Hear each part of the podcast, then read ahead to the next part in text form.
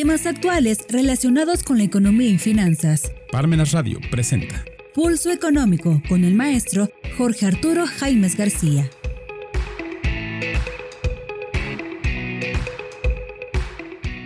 ¿Qué tal amigos? Este es Pulso Económico en Parmenas Radio, programa correspondiente a este martes 28 de marzo de 2023. Pues bien, en esta ocasión ya cerrando el tercer mes del año, rápidamente en esta cuaresma. Eh, estamos en el último martes de este, de este mes de marzo. Pulso Económico presenta Finanzas Públicas Comprometidas, el mito de las finanzas públicas. Pues bien, eh, ¿cómo va a cerrar este gobierno su administración? Una narrativa constante de este gobierno es que las finanzas públicas se han manejado con prudencia, austeridad y estabilidad. Esta percepción ha prevalecido internacionalmente y ha sido validada por inversionistas y agencias calificadoras. Si bien en términos comparativos con otras economías emergentes, el déficit total del sector público luce moderado. No se sostiene una solidez de las finanzas públicas si se analiza cuidadosa y detalladamente su manejo. La precaria situación se fue evidenciando año con año a partir de 2019. Pues bien, eh, si ya se tiene una visión completa de lo que fueron las finanzas públicas del año pasado, de 2022, la organización México Evalúa acaba de publicar un excelente documento de análisis, el cual genera preocupación al evidenciar con datos duros que el año pasado fue el peor en el desempeño financiero de la actual administración. Se pone de manifiesto la debilidad y poca sostenibilidad para 2023 y 2024. De acuerdo con México Evalúa, este gobierno ya definió su legado de finanzas públicas. El crecimiento de los ingresos públicos será menor que el de los sexenios anteriores. El endeudamiento seguirá al alza, la inversión pública seguirá siendo un derroche por concretarse, por concentrarse en proyectos sin viabilidad ni rentabilidad y las empresas Pemex y CFE seguirán siendo máquinas generadoras de pérdidas. Esto habría que agregar pues también el el aeropuerto Felipe Ángeles, que realmente no alcanza a levantar el vuelo porque pues prácticamente está subsidiado su operación.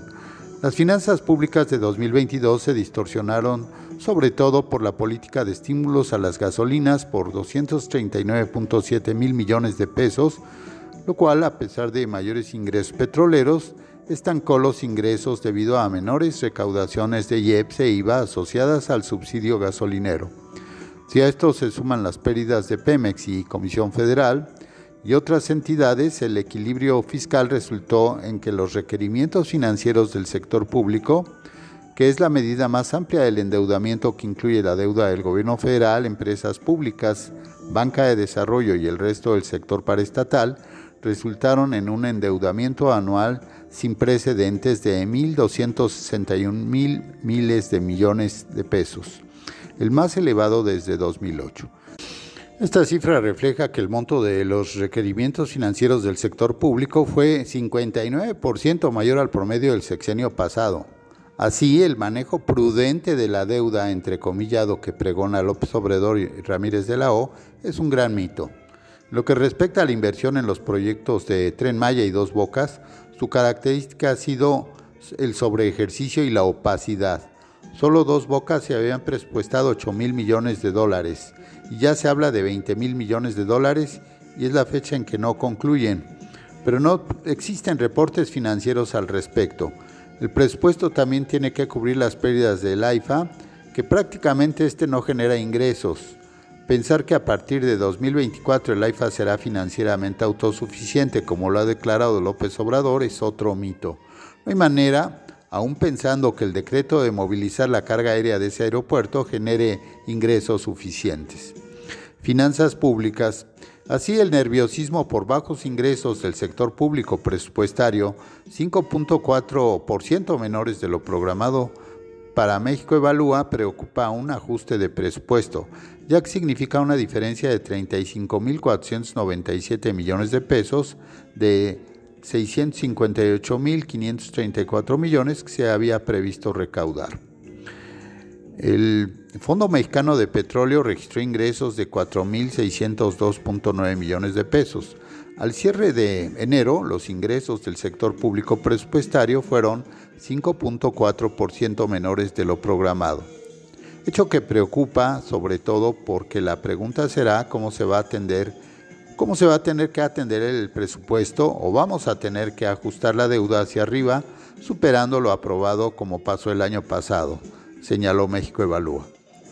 Tras un análisis del reporte de finanzas públicas y de deuda pública de enero de 2023, la directora del programa de finanzas, públicos y, de finanzas públicas y gobernanza de México Evalúa, Mariana Campos, reveló que los ingresos que fueron recaudados ascendieron a 623.037 millones de pesos. Lo anterior significa una diferencia de 35.497 millones de pesos de 658.534 millones que se había previsto recaudar.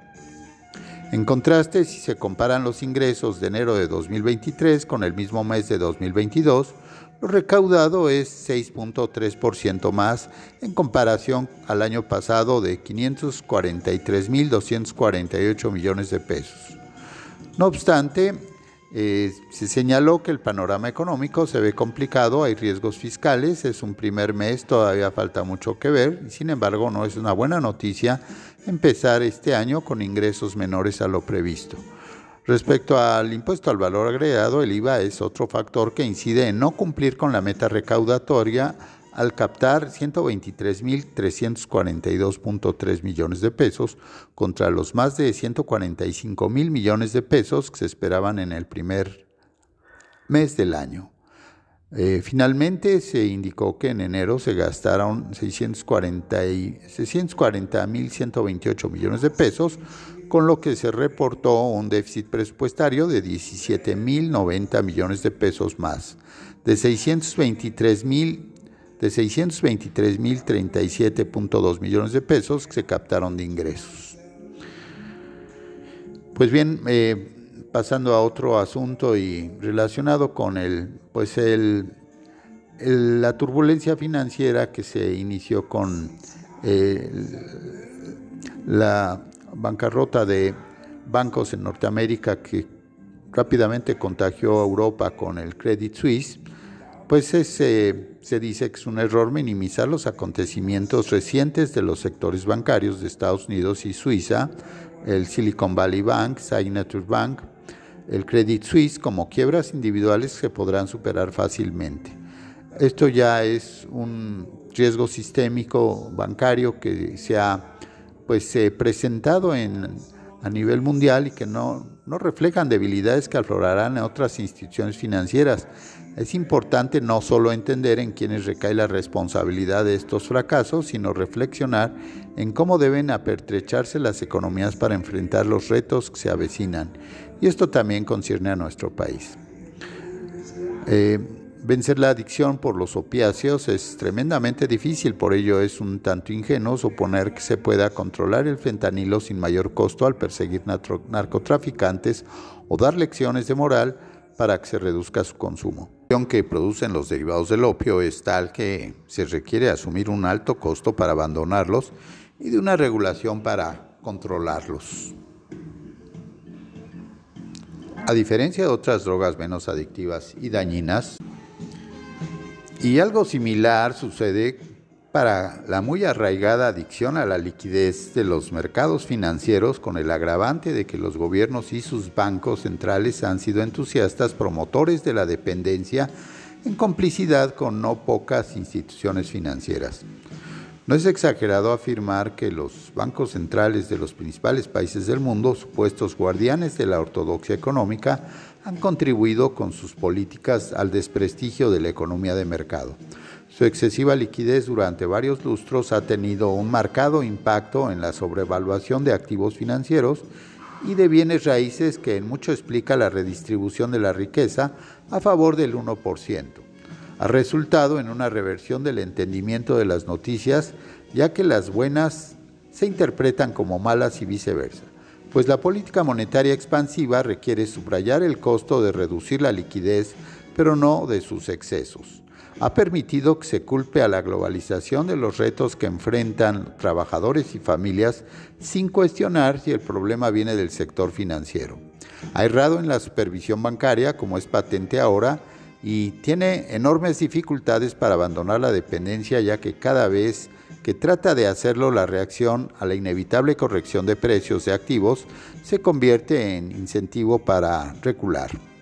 Silicon Valley Bank, Signature Bank y Credit Suisse son un primer salvo de que ahora sí costará el ajuste en vista del imperativo de controlar la inflación, a pesar de que se insista que sus, sus particulares dificultades están ausentes en otros bancos.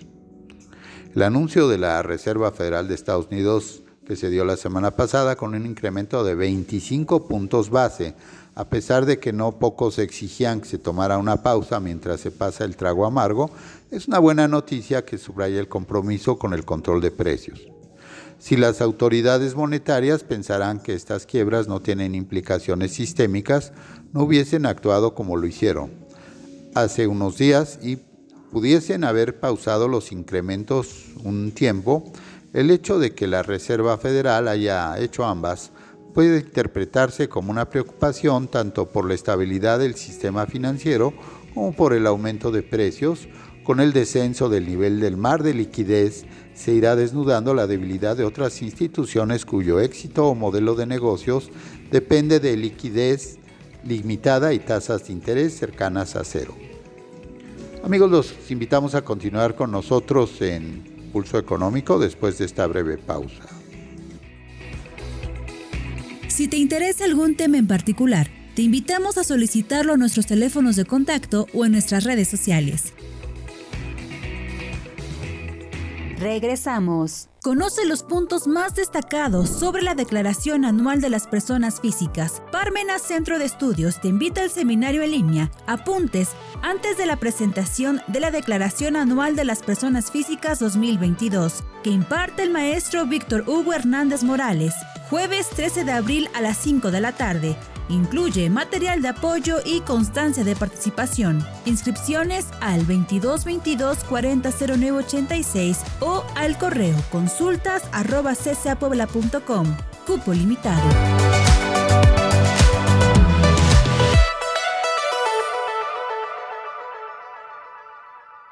Continuamos.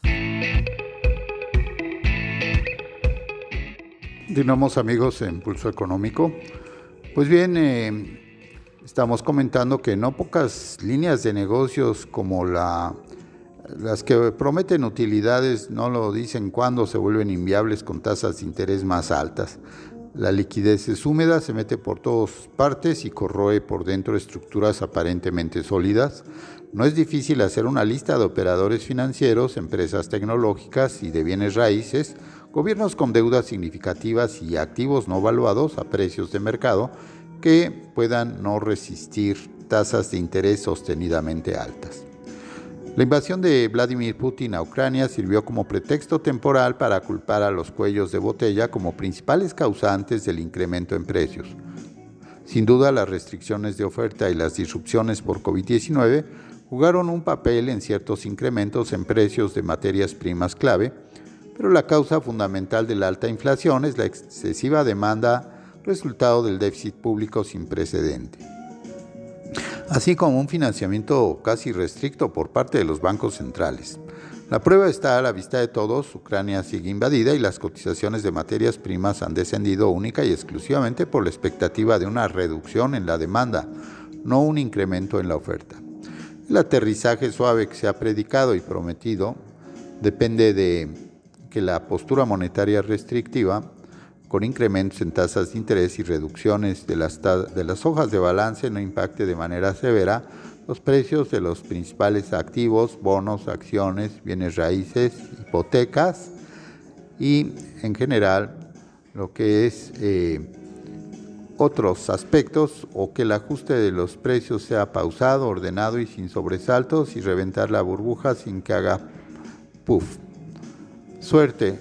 Lo que indican las quiebras recientes, aisladas pero etiquetadas como sistémicas, es que la probabilidad de contagio no es baja, que la exposición a la minusvalía de activos cuyo valor de adquisición dependía de bajas tasas de interés puede afectar la robustez de muchas hojas de balance y que otras instituciones puedan temer pérdida de depósitos. Todo esto lleva a una previsible reducción en el otorgamiento de crédito para fortalecer la capitalización bancaria con el objeto de minimizar el contagio, pero que puedan poner en evidencia a clientes bancarios cuya viabilidad operativa depende de esos créditos.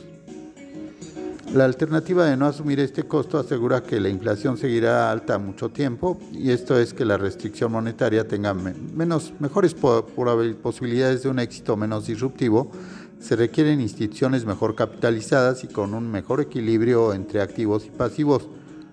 Pero este fortalecimiento para evitar otros episodios resulta en menores créditos y no en la renovación de otros que implicarán un costo no menor. Por ello, las quiebras recientes auguran turbulencias y un aterrizaje no suave. El resto de los principales bancos centrales y gobiernos es mayúscula, mayúsculo reconstruir credibilidad para controlar la inflación y al mismo tiempo minimizar el impacto negativo, como se ha argumentado en el pasado. La complicación puede ser aún mayor si, amén del ajuste monetario, se acaba necesitando uno de finanzas públicas para disminuir el apalancamiento de gobiernos por tasas de interés nominales altas y luego reales positivas, con menor recaudación por la reducción de la base gravable y por la ausencia de ganancias de capital que sostenían inflados presupuestos. California, Nueva York y Suiza no son los eslabones más débiles. México supone que, debe suponer que llegará al contagio financiero que la vulnerabilidad se podría ver exacerbada por tasas de inflación por tasas de inflación mexicanas superiores a las de Estados Unidos, así por un posible debilitamiento de las finanzas públicas, resultado del impacto simultáneo de menor crecimiento y recaudación, elevadas y sostenidas tasas de interés y menores precios de petróleo que no permitan a Pemex el servicio puntual de su deuda. Hasta hace unos 15 días la probabilidad de la concurrencia de estos tres fenómenos negativos era modesta, pero ya no lo es. El antídoto es claro, el nearshoring es pero incongruente con el deseo presidencial ni siquiera zigzaguear en materia de energía, cuando lo que se requiere es un viraje estratégico en este 2023 y no después de 180 grados así forzado.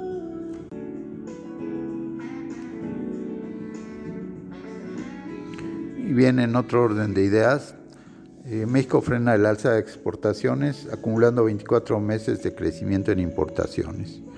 Las exportaciones mexicanas han totalizado 44.934.1 millones de dólares en febrero, un descenso de 2.8%, en tanto que las importaciones fueron de 46.778.5 millones, con un aumento de 4.1%.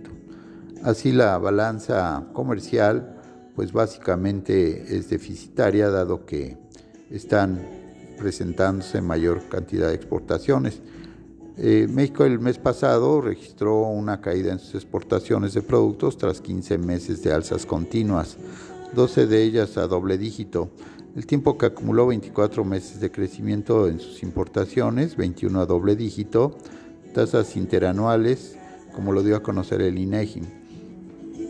Las exportaciones mexicanas totalizaron 44.934.1 millones de dólares en febrero, descenso de 2.8% y las importaciones fueron de 46.778.5 millones, un aumento de 4.1%. Consecuentemente, México registró un déficit de 1.844.4 millones de dólares en su balanza comercial de bienes. A nivel global, a pesar de una desaceleración general por las presiones de los precios, la inflación se mantiene muy por encima de la experiencia histórica reciente, a la vez que continúa la guerra entre Rusia y Ucrania y las altas tasas de interés. Si bien el ritmo de endurecimiento monetario comenzó a disminuir a finales de 2022 y principios de este año. Eh, de acuerdo a la previsión actual de la Conferencia de las Naciones Unidas sobre el Comercio y Desarrollo, el UNCTAD, para el primer trimestre de 2023 indica que el comercio mundial de bienes aumentará en, torno a 1%, al interior de las exportaciones mexicanas en febrero, las petroleras decrecieron 19.2% a 2.271.6 millones de dólares y las no petroleras disminuyeron 1.8% a 42.662.5 millones. En el segundo mes de este año, con cifras desestacionalizadas, las exportaciones totales de mercancías mostraron una reducción mensual de 5.84%, en tanto que las importaciones tuvieron un descenso de 0.22%. En el mes de referencia, las exportaciones de productos manufacturados ascendieron a 39.756 millones de dólares, lo que representó una caída anual de 2.2%. Los descensos más importantes se observaron en las exportaciones de productos de siderurgia, 16.9%, los productos automotrices, 7.9%, de maquinaria y equipo especial para industrias diversas, 4.8%, de productos de la minero minerometalurgia 4.4% y productos químicos 3.4%.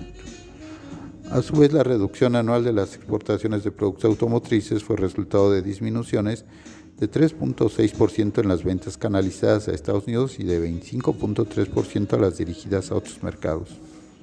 En febrero de este año, el valor de las exportaciones petroleras fue de 2.272 millones de dólares y esto se integró por 180 1.865 millones de dólares en ventas de petróleo crudo, así como por 407 millones de dólares de exportaciones de otros productos petroleros. En, ese, en el mes de febrero, el precio medio de la mezcla mexicana de crudo de exportación fue de 67.51 dólares por barril, cifra similar a la del mes previo, superior en 0.03%, aunque inferior en 19.52 dólares con respecto a la de febrero de 2022 es decir, la de hace un año. En cuanto al volumen de crudo exportado, este se ubicó en el mes de referencia en 0.987 millones de barriles diarios, nivel que se compara con el de 0.997 millones de barriles diarios de enero y con 0.925 millones de barriles diarios en febrero de 2022. En el segundo mes del año en curso, el valor, de las, el valor de las exportaciones agropecuarias y pesqueras fue de 2.103 millones de dólares. Esto representó un crecimiento anual de 11.5%. Los incrementos más importantes se registraron en las exportaciones de pepino, 51.8%, de pimiento 51.2%, de ganado vacuno 44.4%, de jitomate 22.1%, así como legumbres y hortalizas frescas 7.4%. En contraste, las reducciones anuales más relevantes se presentaron las exportaciones de pescados, crustáceos y moluscos 20.9% y de fresas frescas 16%. En tanto, las exportaciones extractivas se ubicaron en 803 millones de dólares con un descenso anual de 11.6%.